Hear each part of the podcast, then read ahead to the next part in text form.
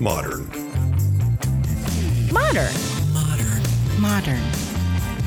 We're prepping for a voyage. Modern. The force of an old fashioned equals whiskey mass times bitters acceleration. Why don't you make that a double? Modern Bar Cart. What's shaking, cocktail fans? Welcome back to another episode of the Modern Bar Cart podcast. I'm your host, Eric Kozlik, and today we've got a really excellent and timely episode for your listening enjoyment. This is airing first on August 24th, 2017, and we are in the midst of Amaro week. As some of you know, and Amaro is a bitter Italian style liqueur, and this particular category has really been taken off in the last few years. Thankfully, I've been personally able to enjoy the resurgence with the help of a really strong local Amaro company here in Washington, D.C., called Don Ciccio i Figli. They've got a really, really fantastic product line, and in this episode, I sit down with portfolio manager Jonathan Fasano, who schools me in the nuances of Amari, aperitivi, and cordials.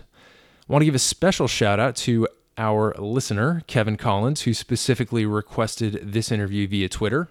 He said, and I quote, Modern Bar Cart have been enjoying the podcast. Thinking about doing an episode on Amari? Upward inflection question mark. Should do an interview with Don Ciccio. Well, Kevin, it took less than two weeks for Modern Bar Cart to make your request a reality. And I'm not saying it's always going to happen that way, but we do aim to please here. So if anyone else listening out there has any episode topics they'd like to suggest, please do chime in on social media or by hitting us up via email podcast at modernbarcart.com. Now, before we jump into the interview, I'm going to share with you my favorite drink to make with a bitter liqueur, and that beverage is the notorious Negroni. If you've been experimenting with cocktails for a while, you may have run across this cocktail, and it has the reputation for being either something you love or something you're kind of not that into. But so many times, people who are initially a little bit skeptical of the flavor profile end up coming back and really loving the Negroni once they've had a bit more experience. That's my story anyway, and I've heard it from other people as well. Really simple cocktail to make, but all of the components are boozy, so it packs a punch. And as I mentioned later in this episode, the Negroni is an extremely batchable cocktail, which makes it great for entertaining guests in your home. So, if you want to make one, fill your mixing glass with ice and combine equal parts gin, Campari, which is an Italian aperitivo, and sweet vermouth. The traditional amount per cocktail is one ounce of each of those three ingredients, but you can always double that if you're mixing for two, and of course, if you have a big enough mixing glass. So you stir that up, get it all chilled down, and either strain it into a coupe glass, serve it up without any ice, or conversely, into a rocks glass over a single large rock to avoid dilution. Then you garnish that with an expressed orange peel, like so many of the great cocktails out there, and you enjoy that drink. When I'm mixing up a Negroni at home, I also throw in a few dashes of embitterment orange bitters, which you can pick up on modernbarcart.com. This is definitely our best selling bitters flavor, and it's absolutely packed with essential orange oils extracted straight from the peels of our organic oranges. You can either add these bitters to the mixing glass with the other Negroni ingredients, or do like I do and float them right on top of the final drink for a really great fragrant pop each time you take a sip. We ship straight to your doorstep, so check out the website and grab a bottle to start playing with today. Back to the matter at hand, some of the topics we cover in this episode include the difference between Amari, aperitivi, and cordials, the history of herbs and spices in the Mediterranean, how an earthquake in Italy eventually led to an American Amaro company, the best cocktails to make with your favorite bitter liqueurs, and much, much more. I had a great time talking with Jonathan, who happens to be a good friend of mine, and I know you're eager to listen and learn. So I'm going to get out of the way here and let you enjoy this fascinating discussion with Jonathan Fasano of Don Ciccio e Figli. Jonathan Fasano, thanks for being on the podcast. Yeah, thank you, Eric. Pleasure to be here. Before we jump in and start talking about all of the crazy, interesting stuff about Amaro, could you just introduce yourself and tell folks what your background is? Uh, absolutely. So, again, Jonathan Fasano, uh, born and raised in Denver, Colorado, moved to DC about three and a half, almost four years ago now. And I guess my background here at Don Ciccio Figli, um, or my position, is going to be portfolio manager at this point. Um, started though as a production assistant and then kind of worked my way into sales and marketing. But before all of this great world of uh, Amari and artisanal Italian spirits, I was actually a studio art major in school. Um, so graduated with a bachelor's in studio art, minor in Italian, photography and sculpture were my focuses. So very tactile kind of individual, kind of helps me relate to this world that I'm in now.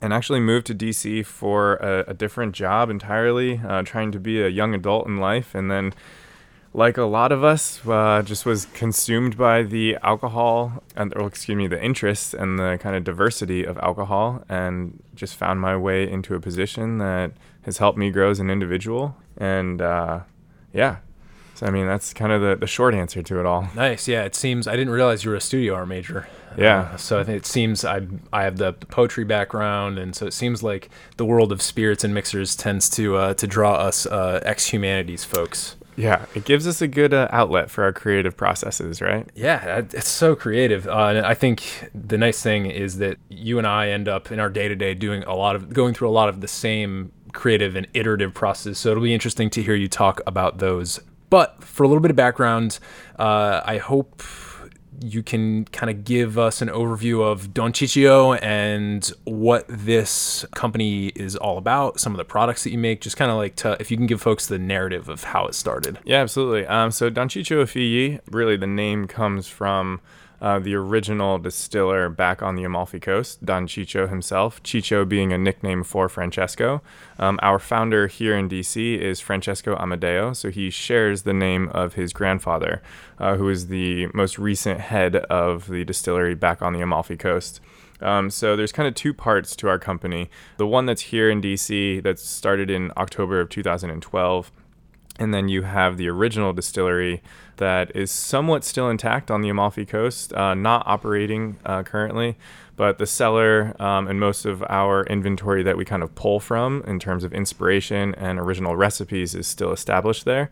Um, so they operated on the Amalfi Coast for about a century, uh, late 1800s up until 1980. In 1980, there was an earthquake that put the distillery out of commission, um, and then it was never rebuilt with my boss's father's generation. So it's been dormant ever since 1980, and so in a way, we're kind of pretending like it's 1985. Um, you know, five years later, uh, pick up right where they left off. And so we produce, again, Italian style spirits, uh, considered liqueurs, if you will. And I, I, think we'll dive into that in a little bit. Um, but a nice variety, 13 different products um, from the slightly bitter side to the heavily bitter side, and then purely sweet as well. I didn't realize that there was an earthquake involved. That's pretty cool. Can you just give people a geographic fix on the Amalfi Coast, just in case uh, they are not familiar? Yeah, absolutely. Uh, it's uh, southwest coast of Italy, uh, very close to Naples. Um, and then the earthquake that occurred was in Irpinia, um, so in a southern region of Italy. Um, so it was uh, one of the strongest earthquakes that Italy's ever experienced. Um, and so it had effects on the original distillery. But yeah, southwest coast of Italy. Um, really, really beautiful place. Yeah, for sure. And one of the things that I, I like about Don Ciccio as a company is a lot of folks, especially in DC, are kind of getting their feet wet for the first time. There is no real heritage. And I don't think there's anything wrong with it. I don't think you need a heritage to be a distiller to be interested in it and to make good products. I think that's certainly not the case. But it's really interesting to be able to access like Francesco has this really great heritage and just even when you're just around him, you can kind of feel his excitement and his creativity. So it's it's really nice to have access to that kind of heritage here in DC, even if it is a bit of a transplant. 100%. Uh, I'll often say that we are as Italian as you can get, but as American as you can get. You know, considering the fact that we're sourcing all of our ingredients domestically, producing everything here in DC, but you know, all the practices, procedures, and recipes that we have our hands on uh, originate in Italy or from Italy. So very cool. So I think first what we should do is give people the definition of an amaro. And we've I've had an episode uh, with a guy named Josh Wolf, where we talked about various uh, liqueurs, bitters, and vermouths, where we kind of hit on this, but I kind of want this episode to be a bit more of a deep dive on it since we have access to your knowledge. So, could you start with talking about what an Amaro is, specifically the Amaro? Yeah. Um, so Amaro, again, you touched on liqueurs. Uh, Amaro is a liqueur. Uh, liqueurs are kind of categorized because of their um, level of sugar content. But if you break down the word liqueur, I mean, Amaro falls under that category. So let's start there. Um, liqueur derives from the phrase liquefare in Italian. Liquefare means to liquefy. So you are liquefying the essence of your ingredients via alcohol primarily, right? You can do it with wine, you can do it with grappa. Um, that's why you have a lot of varieties of different liqueurs per se. So Amaro falls within that category and amaro actually means bitter in Italian. Uh, amargo in uh, Spanish, uh, amaro in Italian.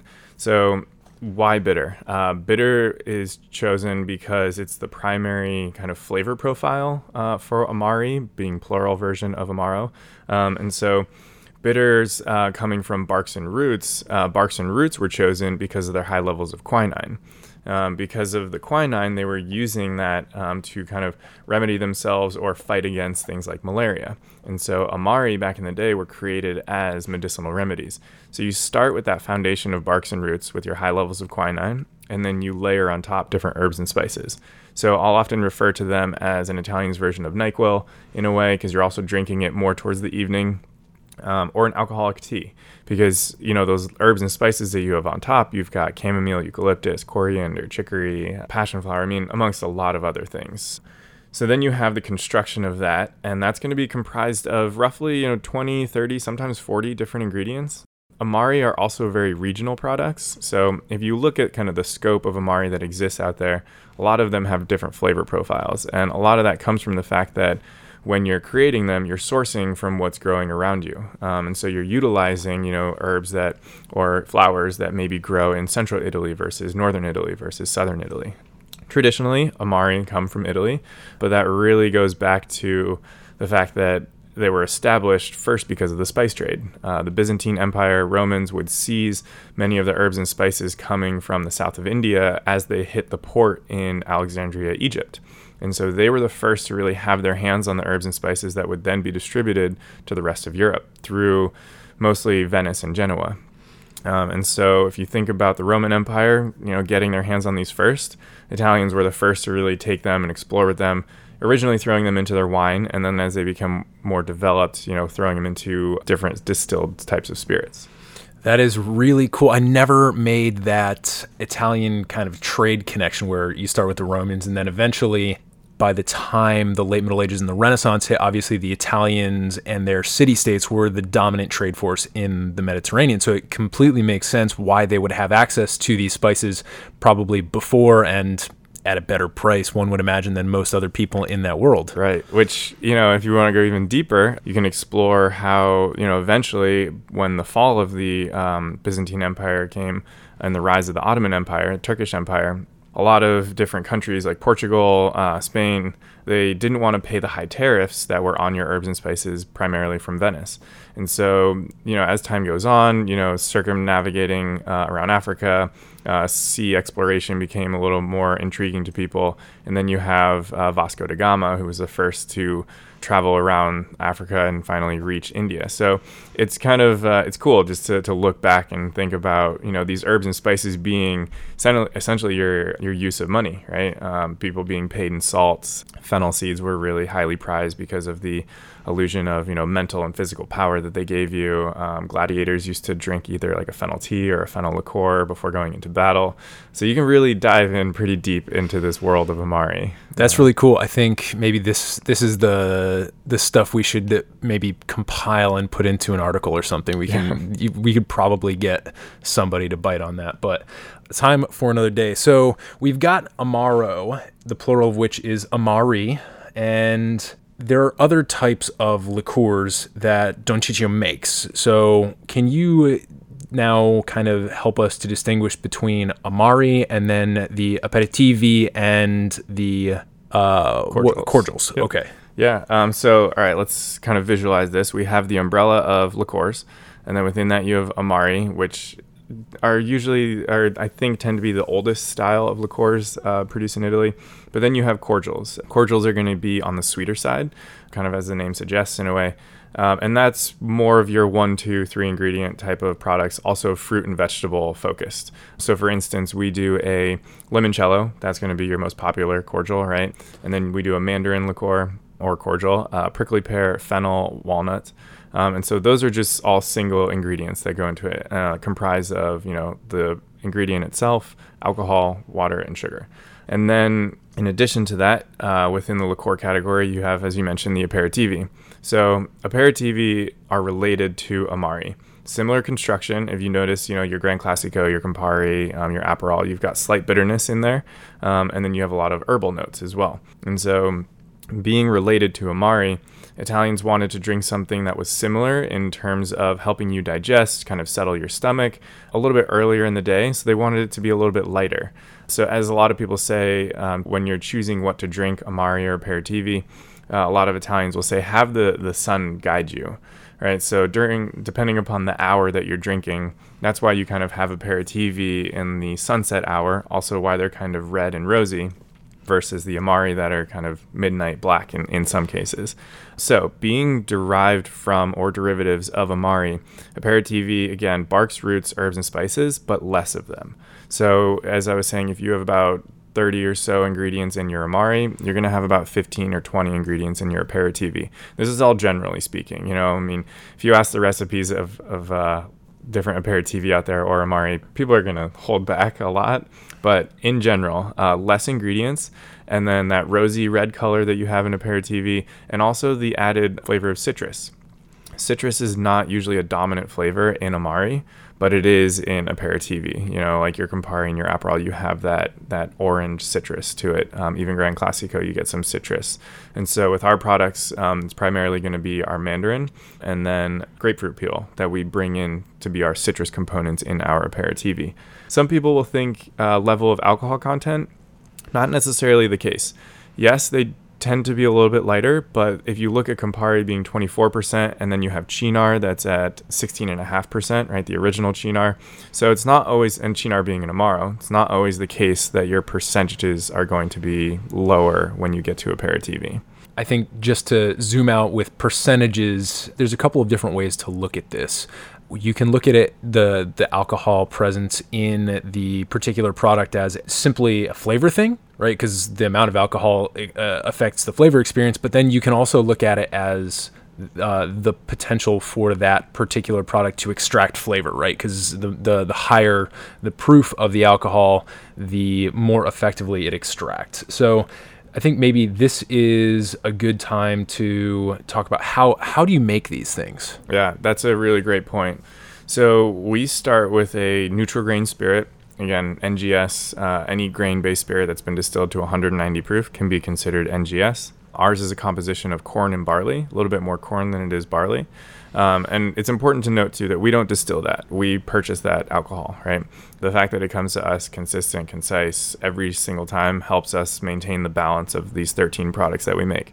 So you're starting with that 190 proof. And again, as you mentioned, yes, start as high as possible if you can, if you're making this at home or whatever, because it's going to bring out, it's going to pull out the oils, um, again, the essence of your ingredients. It's going to extract them a lot cleaner, the coloring um, and the physical structure too. In the case of our walnut liqueur, the physical structure of that kind of buttery nuttiness um, or oiliness that you get from the walnuts is very important to us.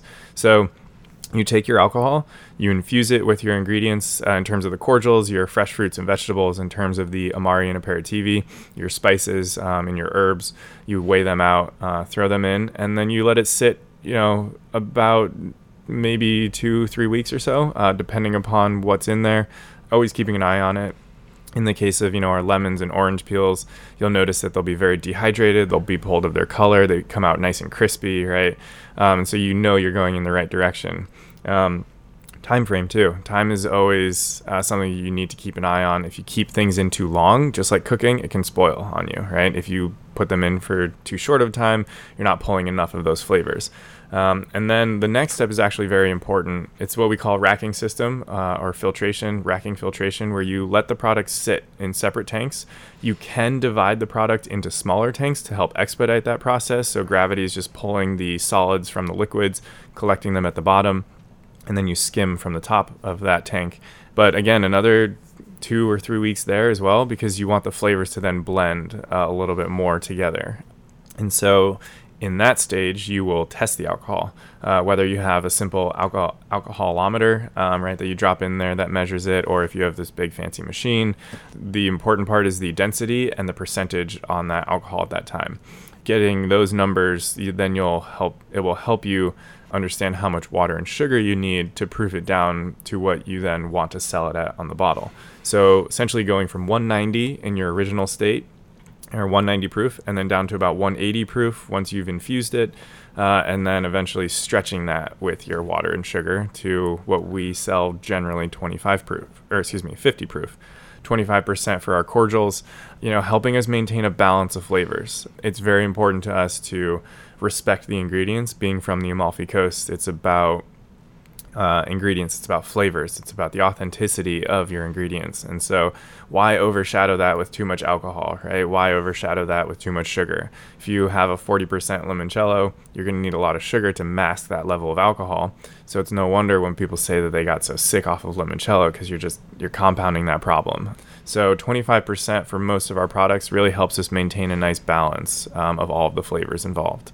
Yeah, it's great. It's really nice to see uh, how intentional a simple number on a label can be. Another point that I want to uh, highlight for folks who maybe just be casual enthusiasts when I make embitterment bitters, I'm essentially doing without the sugar a miniature version of what Jonathan and Francesco were doing. So I can relate to a lot of this stuff. And one of the things that I want to point out is the consistency and how difficult that is to maintain and how much work you have to put into it. So let's let's do a hypothetical. Let's take your walnut uh, nocino, mm-hmm. correct? Yep.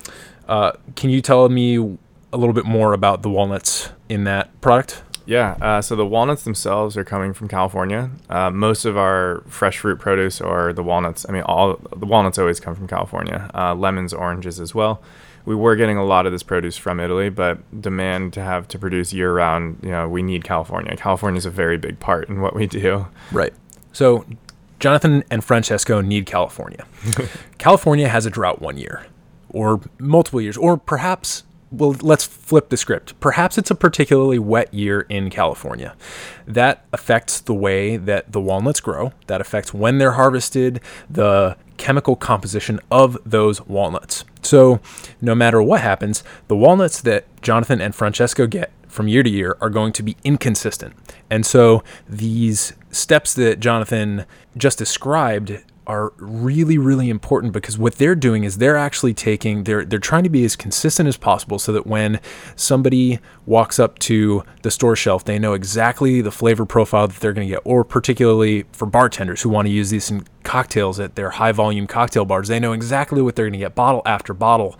And so despite the natural fluctuations in the ingredients that they're using, they have to go through all of these steps and they've really carefully thought out these steps to be able to adjust for that inconsistency and put out a consistently high quality and repeatable, consistent product. Yeah, and a lot of that comes from, again, the practices and procedures that we've adopted from Francesco's family's distillery. When I watch him, you know, calculate the water and sugar content that's going into it, that's probably one of the most important parts because as you were saying you're going to get you know different concentrations of your alcohol just as you would almost your bitters right? Um, and so if your walnuts are coming out differently or your lemons and so on and so forth you need to adjust for those inconsistencies and that really comes from the amount of water and sugar that goes in because when we're batching these out it's hardly ever the same amount of water it's hardly ever the same amount of sugar. It's all depending upon the alcohol in that state, the aromas, the flavors that it's giving off, because then sugar is going to bring out more flavor, right? Or if you use less, it's going to bring out a little bit less flavor. It's also sugar is important in terms of your mouthfeel. Uh, you want that certain consistency. But yeah, I mean, it's a lot of adjusting. It's a lot of moving liquids. And again, it's kind of three simple steps of your infusion, maceration, filtration, and then holding, which we call the, the final mixing of the water, sugar, and alcohol. But it's all those finite or those minute details within that. You're totally right. Yeah, makes a big difference. So now that we've given folks a really good deep dive into the physical process of making an amaro or a liqueur, an aperitivo. I want to jump into some of the cocktail stuff, but can you just go quickly through your product line and just tell us all of your products? I think you broke down the the regular non-bitter liqueurs for us, the cordials, but could you go through all of them and kind of maybe give each product uh, a basic description of that and if there's an existing sort of like large scale amaro that maybe it corresponds with, maybe uh, identify that for folks so that they can start drawing these commercial connections, I guess. Yeah. So we usually start, you know, I'll kind of go through the whole tasting order that we do. And this order is pretty specific because we don't want to overwhelm your palate with too much bitterness at once. So we'll start you with the aperitivi, calm down the palate with the cordials, and then dive back into the bitter world of the Amari. So we have Cinque in the beginning, Cinque Aperitivo, uh, five in Italian, same spelling as cinq in French, but you know Ciccio, Cinque, it's kind of the pronunciations for Italians. Um, it is going to be kind of like our Aperol in a way. A little bit lighter, um, also in terms of your percentage, 15% on that one. Um, dual flavor profile of a gentian root and bitter orange base. And then we work our mandarin alcohol into it. So in its raw alcohol state, we incorporate that citrus note. And so light, delicate, and then that gentian root gives you more of that sharp, poignant style bitter. Um, it's kind of a backbone. I was thinking yeah, as a backbone. Totally, absolutely. You know, gentian is found in a lot of uh, bitter products, and you're right, it is a good backbone. I think that and quassia bark are two really important backbones. Um, so gentian root, bitter orange. Again, that bitter orange used for that kind of bitter pith that you get instead of that citrus, and then that's why we bring in the mandarin alcohol. Um, and then next up would be C3 Carciofo, which is our artichoke aperitivo. So when I describe this, people, I, I tell them think aper- uh, the aperitivo cousin to Cynar, right? The long lost relative, if you will, to, to Cynar. Um, Cynar being an Amaro is going to have more ingredients. It's going to have more floral components to it, more variety. In a way, I call it noise.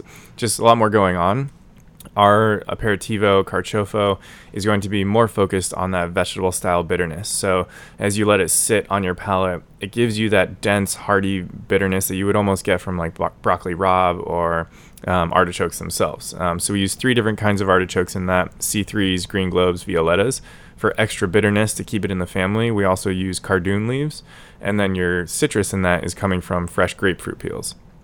So 23% on that kind of placing it right in the middle of um, Cynar, the newly renovated Cynar 70, if you will. And then we have Luna Amara, which Luna is going to round out our aperitivo category at, for the moment at 23% as well, and that's going to be more like our uh, Campari.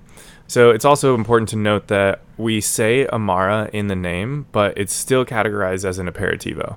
We use Amara because it's bitter, right? Bitter moon in a way but that's just because of the meaning of the word amaro. So it's not for us. It's more of an aperitivo than it is an amaro, but 16 different botanicals. So this was actually produced originally. It wasn't called Luna, but Francesco's family produced this to be more in line with Gran Classico, so a Turin style aperitivo. So you get those bright floral components, and we wanted to marry that with the intensity that you got from Campari, so you could use it as you would Campari as well in your spritzes, Negronis, Boulevardiers, things of, things of that nature.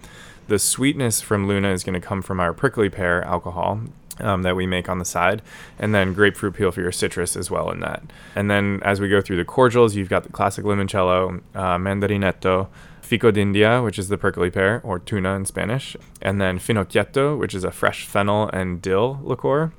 Uh, that's my favorite of the sweet cordials that just really gentle, sweet vegetal fennel, complemented by that savory dill. Um, yeah, it's a really great. it's a really really good product. Yeah. That's my favorite of, of those as well. Yeah, really versatile. And then the nocino, which is that you know hearty uh, but still really kind of light and delicate walnut liqueur. And then the amari are going to be our amaro donna rosa, which is a rose and rhubarb based amaro, kind of like uh, zucca and then I also refer to Amaro Sfumato or by Cappelletti um, without the smoke on it, but very much that rhubarb base. Um, and you get a little bit of smoke just from the natural side of the rhubarb. But the bright floral side of the rose petals to pair with that velvety bitterness you get from rhubarb. Uh, and then we do Amaro Don Fernet, which is our Fernet style Amaro. It's going to be ginger, mint, and saffron primarily.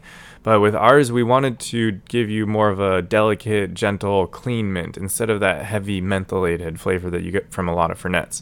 Still going to be grassy, earthy, uh, Fernet finish to it, but nice, delicate, cooling sensation of that mint up front. And then you have our flagship Amaro, which is Amaro delle Sirene, following the story of the sirens um, from the Amalfi Coast what do we say about this? Uh, the most complex product that we we produce for sure. 30 different ingredients. The original recipe came from uh, a candy factory on the Amalfi Coast where Francesco's great grandmother was the packaging manager. We also barrel age all of our Amari. That's an important note too, um, to bring in sweetness. So we barrel age them in French oak barrels for 12 months with the goal of less added sugar in the end because we want them to remain nice and lean a lot of Amari produced today tend to be a little more sweet than their vintage bottles, if you will. Uh, we theorize to make them more palatable for Western culture, but in a way that's contradictory to you know what an Amaro is. As we were saying, as a digestif, it's supposed to be uplifting, help you. Uh, it's not. You don't want to be weighed down by that sugar. So barrel aged for 12 months in French oak. Um, the Amaro della Sirene comes out with just lots of complexity on it. Really hearty in the front. I almost get a savory side of it, like kind of like that that ocean breeze from the Amalfi Coast in a way, and then just a, a cacophony of herbs and spices on top. It is it is really wonderful. I do. I also get kind of that saline quality where it's you get. Um, I don't know. It's it's a little bit hard to describe, but but you get something that kind of acts as a flavor go between in between the bitterness and all of the herbal complexity. It's something that kind of bridges that and allows the the kind of unified experience. Yeah, totally. And then so two more products. Uh, one being our new our newest product, Amaro Tonico Ferrochina, which this is really interesting. Um, Ferrochina being an iron-based Amaro. So Amari back in the day were crafted as medicinal remedies. Uh, Amaro Ferrochina was made as a supplement for iron deficiencies. So, being from the Mediterranean, you know, uh, consuming more fish than meat, typically developing iron deficiencies, Italians would cook their barks and roots over the iron plates, or they would let citrus kind of erode away at the iron and then work that in. So this is also an Amaro that's very citrus forward. So it's a little unique in the sense that I was describing Amari don't generally have that abundance of citrus in them. But really nice and thin, light, a delicate metallic sensation on the finish really, really unique product.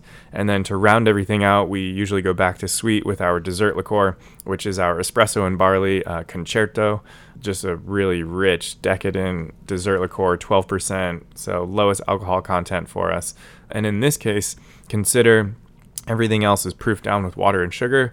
Concerto is actually proofed down with that coffee. So we're making an alcoholic infusion on the side that we then work into the coffee base. Gotcha. Yep. Yeah. And so when, just to clarify, so that folks who are trying to follow your process here, when you say that your Amari are barrel aged, they are barrel aged at the point when they are at 190 proof, 95%. Yep. And then they come out of the barrels and then you add the sugar and water after that, correct? Yep. Correct. Gotcha. Yeah. So I know that for some folks who are listening to this, the process of distillation and, and making these various alcoholic products may seem a little bit intimidating.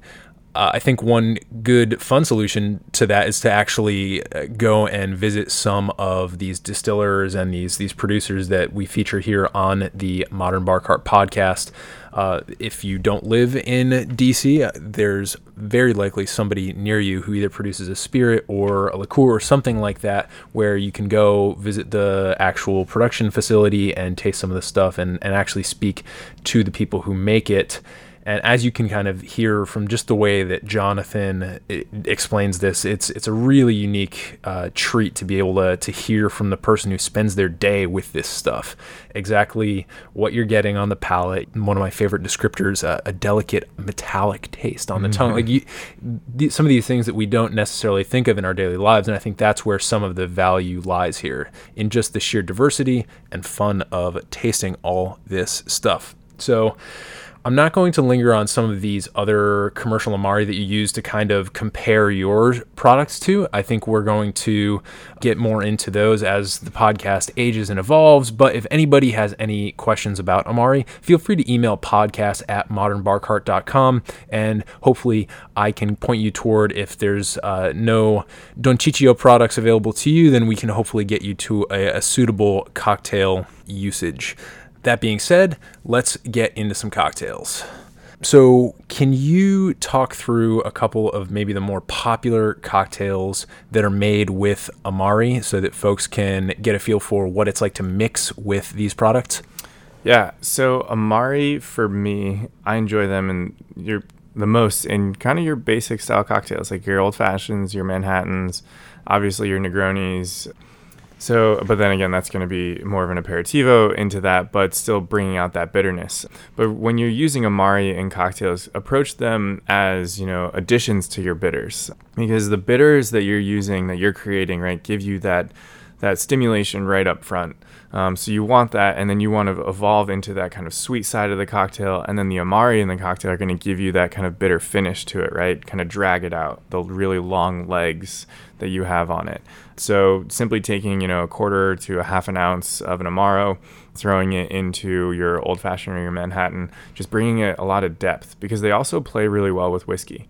They play well with whiskey, they play well with gins in a lot of cases, depending upon the construction of the Amari, how many herbs and spices they have in them, and then how, you know, herbal or piney uh, the gin is that you're using. So, you know, the hanky panky with Fernet um, is a good example you know, our Fernet's going to give you just a more kind of a, a lighter, delicate balance of those flavors. But again, it's about achieving that balance in your cocktail. Um, I like Amari in cocktails because it helps dry it out a little bit. I'm not too enthusiastic about your super sweet cocktails.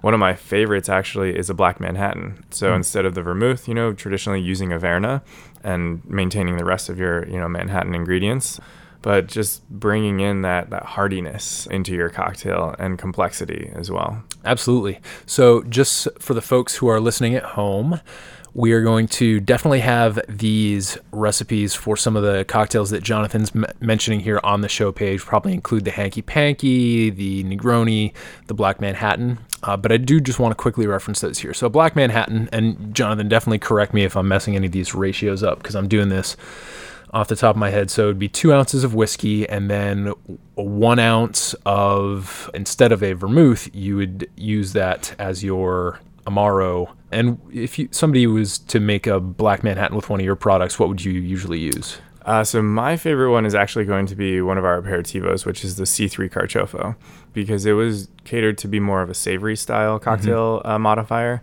And so that's my personal favorite because it gives you that really just dense, straightforward bitterness. Yeah, yeah. I've actually I've I've had that with uh, bourbon, like a Four Roses bourbon, and an ounce of the C3, and it's really really lovely. And I, I throw in because with with Manhattan you are also using orange bitters. I threw a little bit of the embitterment orange bitters in there. Uh, I actually floated it right on top because, as Jonathan was mentioning, you get that right up front, and then with the presence of the Amaro, it's kind of like toward the back of the palate, the finish of the drink, and so it's really nice having that nice orange pop right up front, floating on top of the drink, where whereas usually it's stirred in and then having it balanced out by the Amari on the finish. Yeah.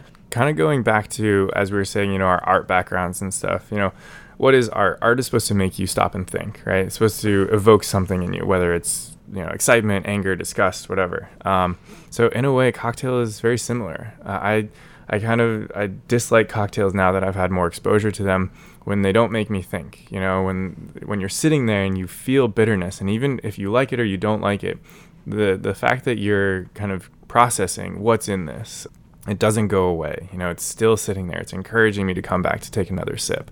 Uh, it's a very very artistic process. And you're it's about balance um, and kind of taking you through those different layers and levels of flavor yeah, and I think a really great opportunity for folks who are familiar with Amari, right? Uh, I imagine that a number of folks listening out there are excited about this episode because they have had Amari in the past and they like it, they enjoy it.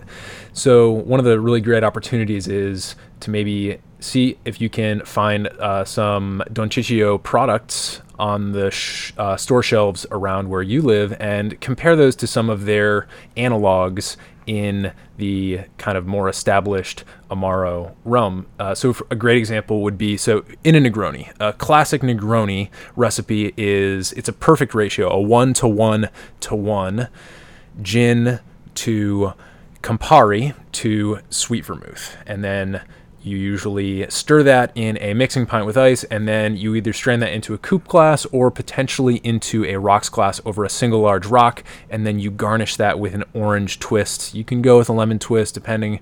So that's that's an example of a classic cocktail made with Campari. If you have the opportunity, maybe switch that out for the Luna Amara, correct? Yeah, or even the Cinque, or even the C3, to be honest. Yeah. Um, and that kind of goes back to the reason why we produce so many products in addition to the fact that you know the old cellar again has 40 to 50 different unmarked bottles that we keep diving into. We produce so many because we want to give you the ability to express your personality right? Your flavor profile your palate. You know flavors palettes they're not so cut and dry. Uh, so we want to give you the options. Like a lot of times I'll like Cinque in my Negroni because it's a little bit softer, it's a little bit lighter, and I like a more delicate gin. Now, if I'm using a heavier, kind of more forward gin, I like Luna because then I find that it helps and it mingles a little bit better. And then in terms of C3, you know, C3, you just kind of take your pick, see what it, you know, speaks to you the most. Because going back to, you know, my introduction into this industry a while back, I didn't think I liked gin. Really, what it boiled down to is I didn't know what kind of gin I liked, right?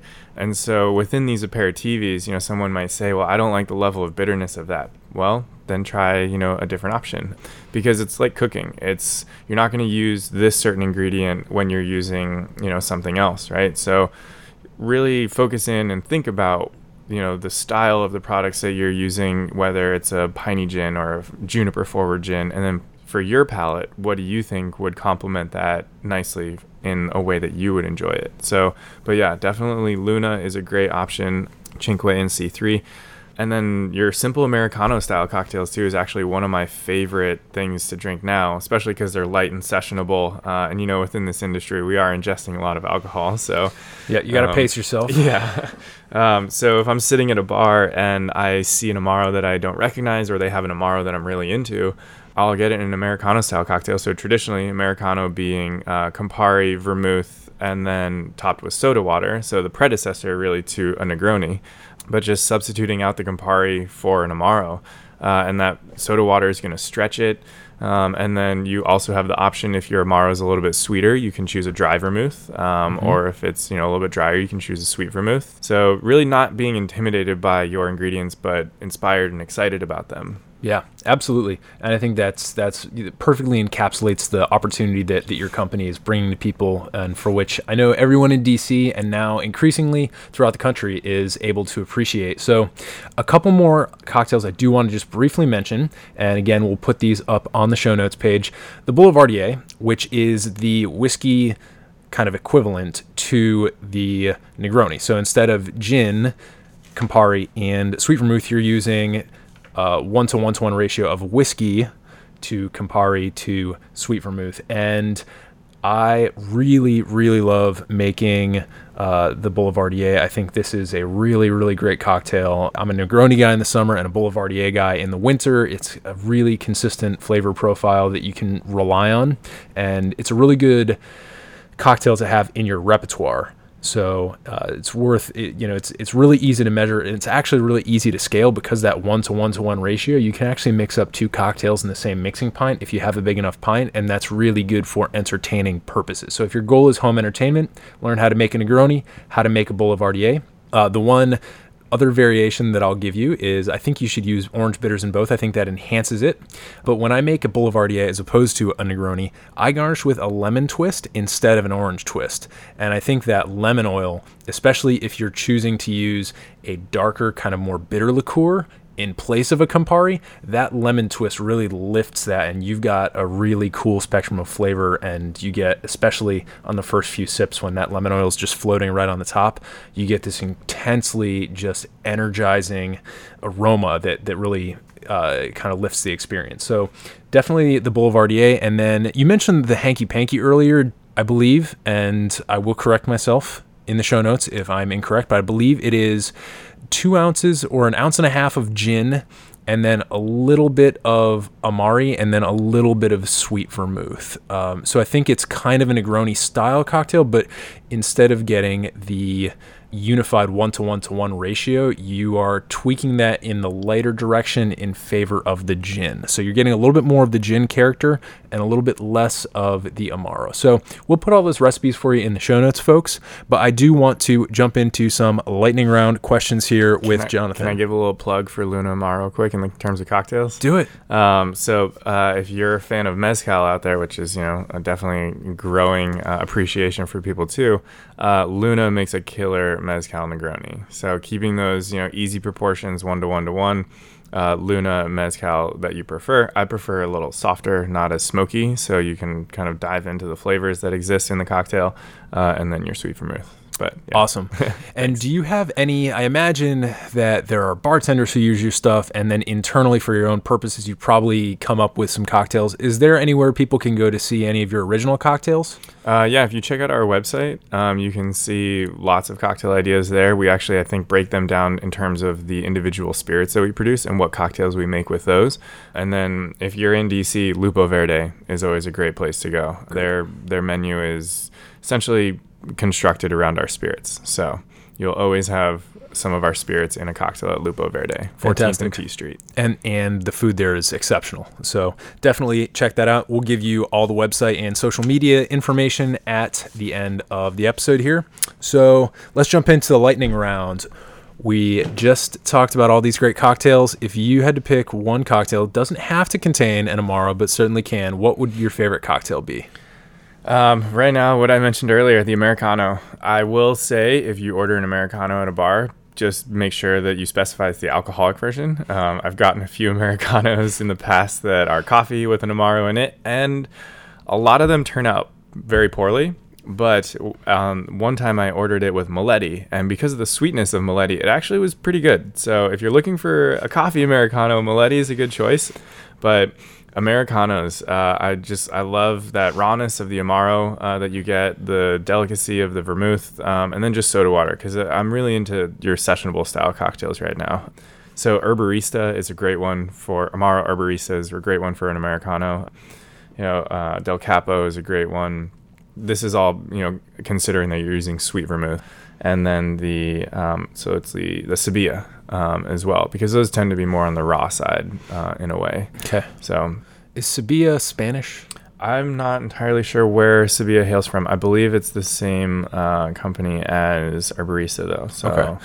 Yeah, we'll try and put some links to some of these other uh, Amaro producers in the show notes, but probably the most intimidating thing for people who are just getting into it is the sheer number of Amari that are out there. And actually, if you do what I normally recommend, which is go to a liquor store that usually has a really great selection, you're going to be faced with this wall of bottles, and it's going to be really difficult for you to decide without outside information. So, maybe best to start your research with Amari by doing exactly what Jonathan just said. Go to the bar and order an Americano and maybe ask the bartender if he- she or he is willing to kind of give you different Amari each time you have one of those and maybe take you through the flavor profile. I think that's a really nice way to get into Yeah, it. and then you're not going to get overly drunk either because you'll have it's a lighter style cocktail. Also, um, you know, here in DC, I know that Batch 13 on 14th Street, the liquor store, they have a lot of bottles open behind the counter, um, and I know that this isn't necessarily the case for the majority of liquor stores out there, but in the case of them, they will actually sample out a lot of their products if they have them open. So that's another curiosity that you should always be, you know, open to the idea of is asking your, you know, retailer if they have a sample for you to try. Really good advice. I, I know that uh, Schneider's of Capitol Hill also will do that on occasion, not always with some of their really expensive products, but yeah, that's a really good thing to know how to ask for.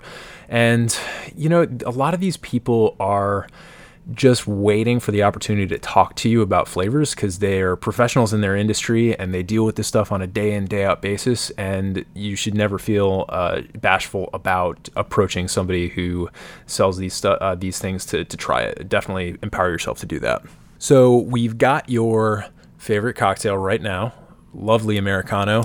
What about your favorite spirit? Maybe let's take the Amari and liqueurs off the table. What's your favorite spirit and what do you like about it?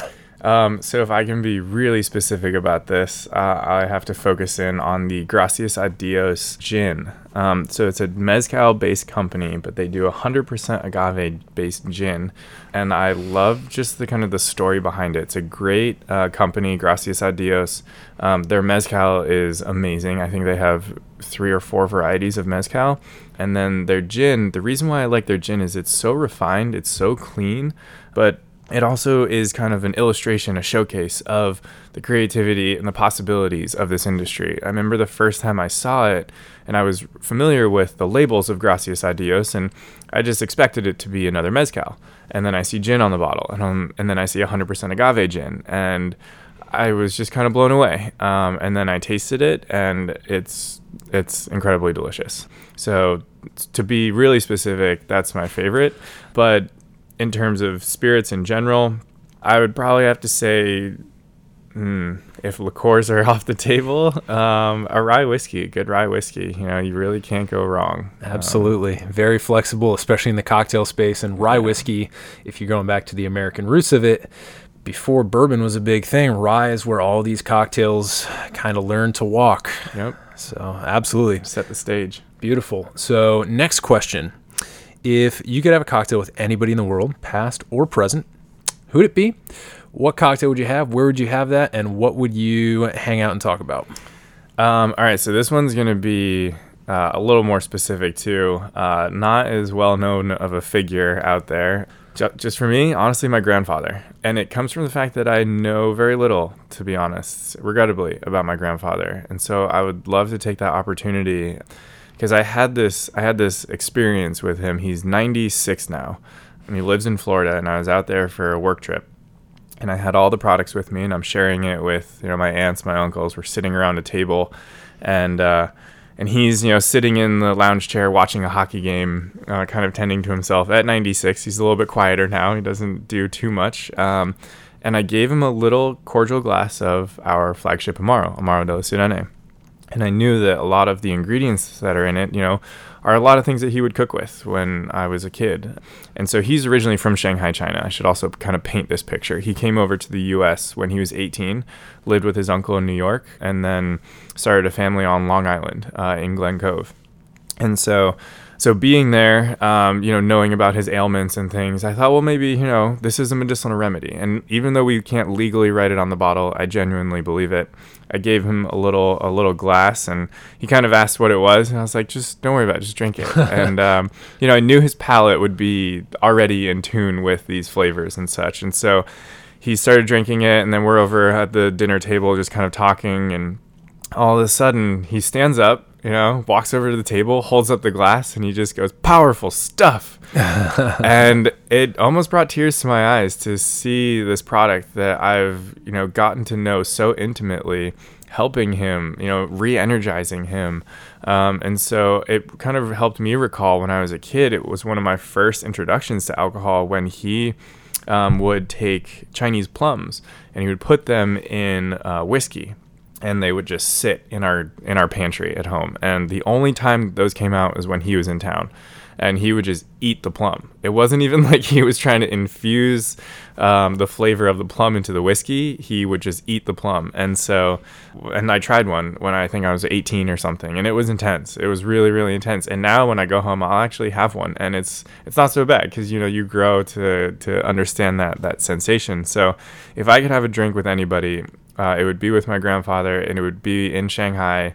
And what kind of cocktail? Maybe I would sit there and make him um, a Black Manhattan because I think that's something that he would be into drinking. Um, and I I would do it when he was, let's see, before he came to the U.S. Um, ideally, or actually no, maybe after. I would probably you know if I could choose when he was in his 20s or so and just you know sit and talk uh, and just learn about his life and where he grew up and just learn more about him. So. Nice.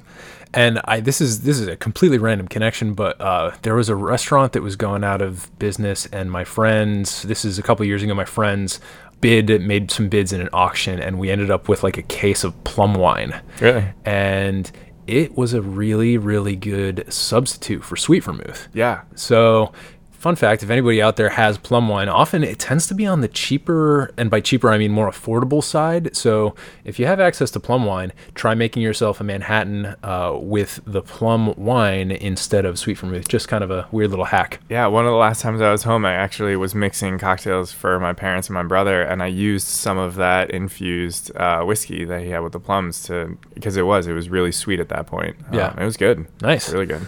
Cool. That's a great answer to that question. Also, not the first person to have used grandfather. So, Cool. not not as offbeat of an answer as you All might have thought. Awesome. So, are there any books about cocktails or amari that have been particularly good, informative, or interesting to you? Um, so definitely bitters. Bitters was one of the first that I ever read. Um, Booze Hound was one as well, just getting a, a, a read on alcohol in general, and then proof. Um, but in terms of this category, I started with bitters from Brad Parsons. I mean, just a great intro to you know what we're doing. I mean, what we do is very very similar um, in terms of your ingredients, your process, and your purpose. Right? Medicinal. Uh, everyone kind of jokes and scoffs and laughs, but yeah, there's there's value to what we throw into these uh, into these products, and then after bitters, Amaro. I mean, kind of following the evolution. Uh, Amaro, also by Brad Parsons, and I think those are two really great. I would start with bitters, and then I would read Amaro after, um, kind of going in line with when he uh, came out with them as well. And then what is it, Drunken Botanist? Um, I think that's a really great one because that really dives into your specific ingredients that you're using, where they come from, why you're using them, and the variety. You know, there's so many different products out there that really help. So Yeah, when I sometimes when I'm developing flavors, which is something that I've been doing quite a bit recently, I will just open the uh, the drunken botanist to a random page and see what's on that page, and just you know, it's it's a great uh, great creative piece. So we'll uh, list links to all of those books in the show notes for sure. Um, definitely focus in if you're looking for a primer on Amaro. That that book by Brad Parsons is great. So.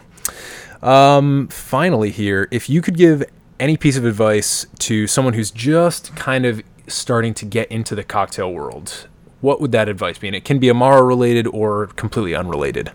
Um, so if you are producing your own, my piece of advice would be don't be discouraged by your first batch.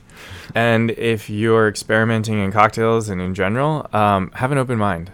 You know, like I said earlier, when I thought, you know, I didn't like gin, I'm not going to order gin. Gin cocktail, no.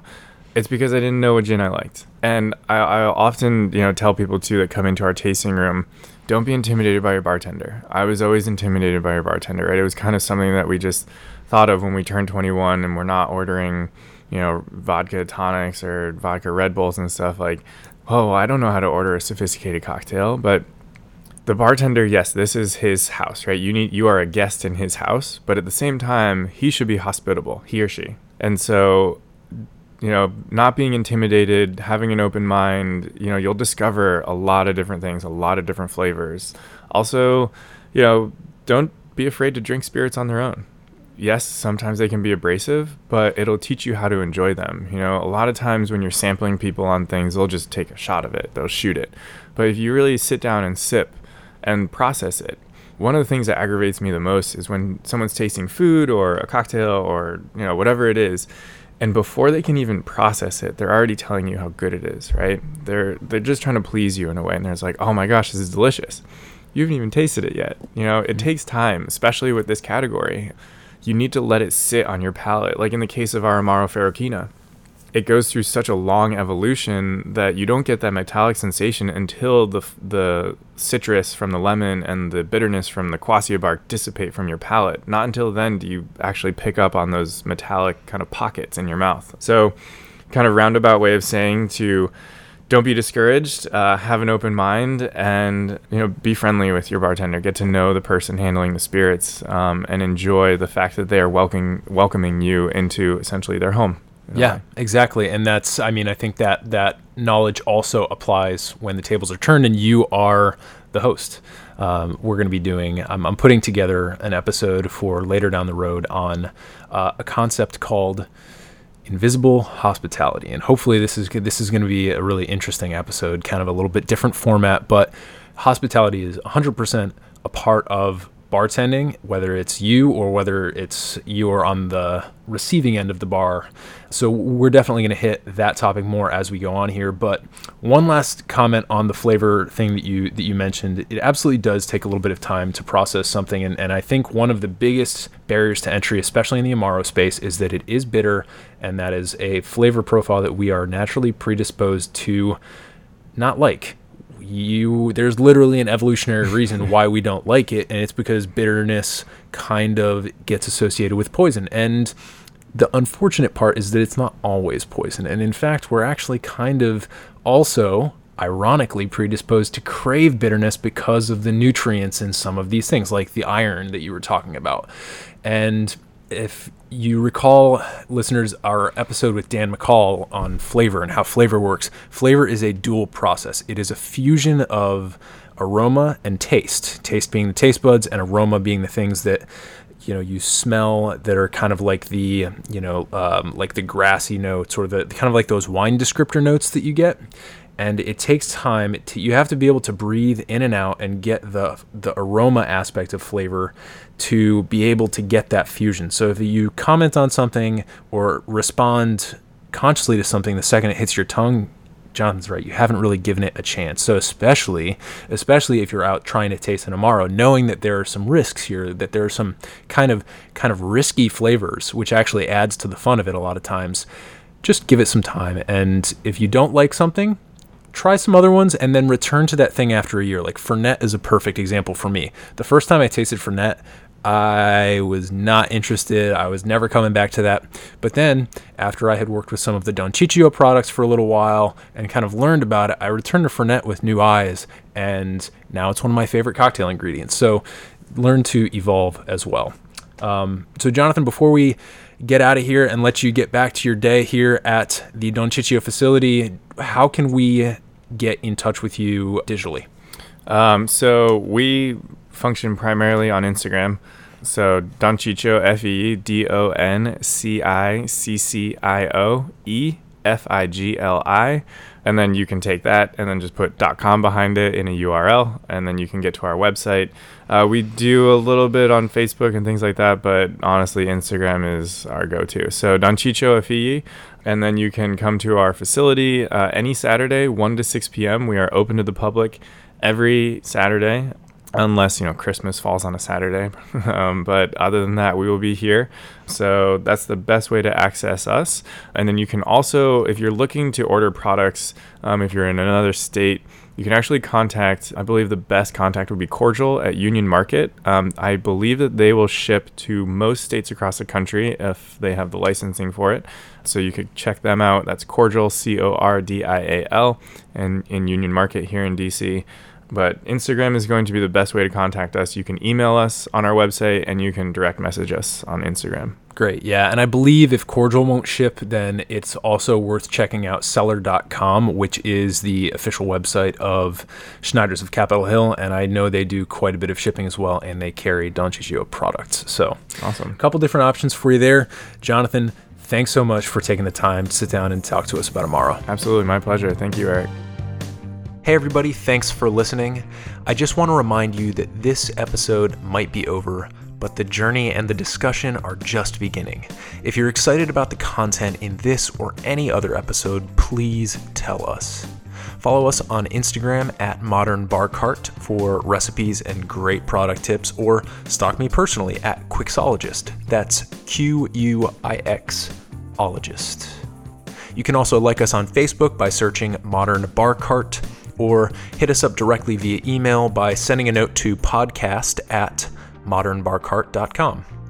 That email address, by the way, is also the one that you should use if you've got any cocktail or home bartending related questions you'd like us to address, or if you think you have a unique perspective on the cocktail world and would like to be interviewed for all to hear. I'll see you next time, but until then, drink responsibly and experiment boldly.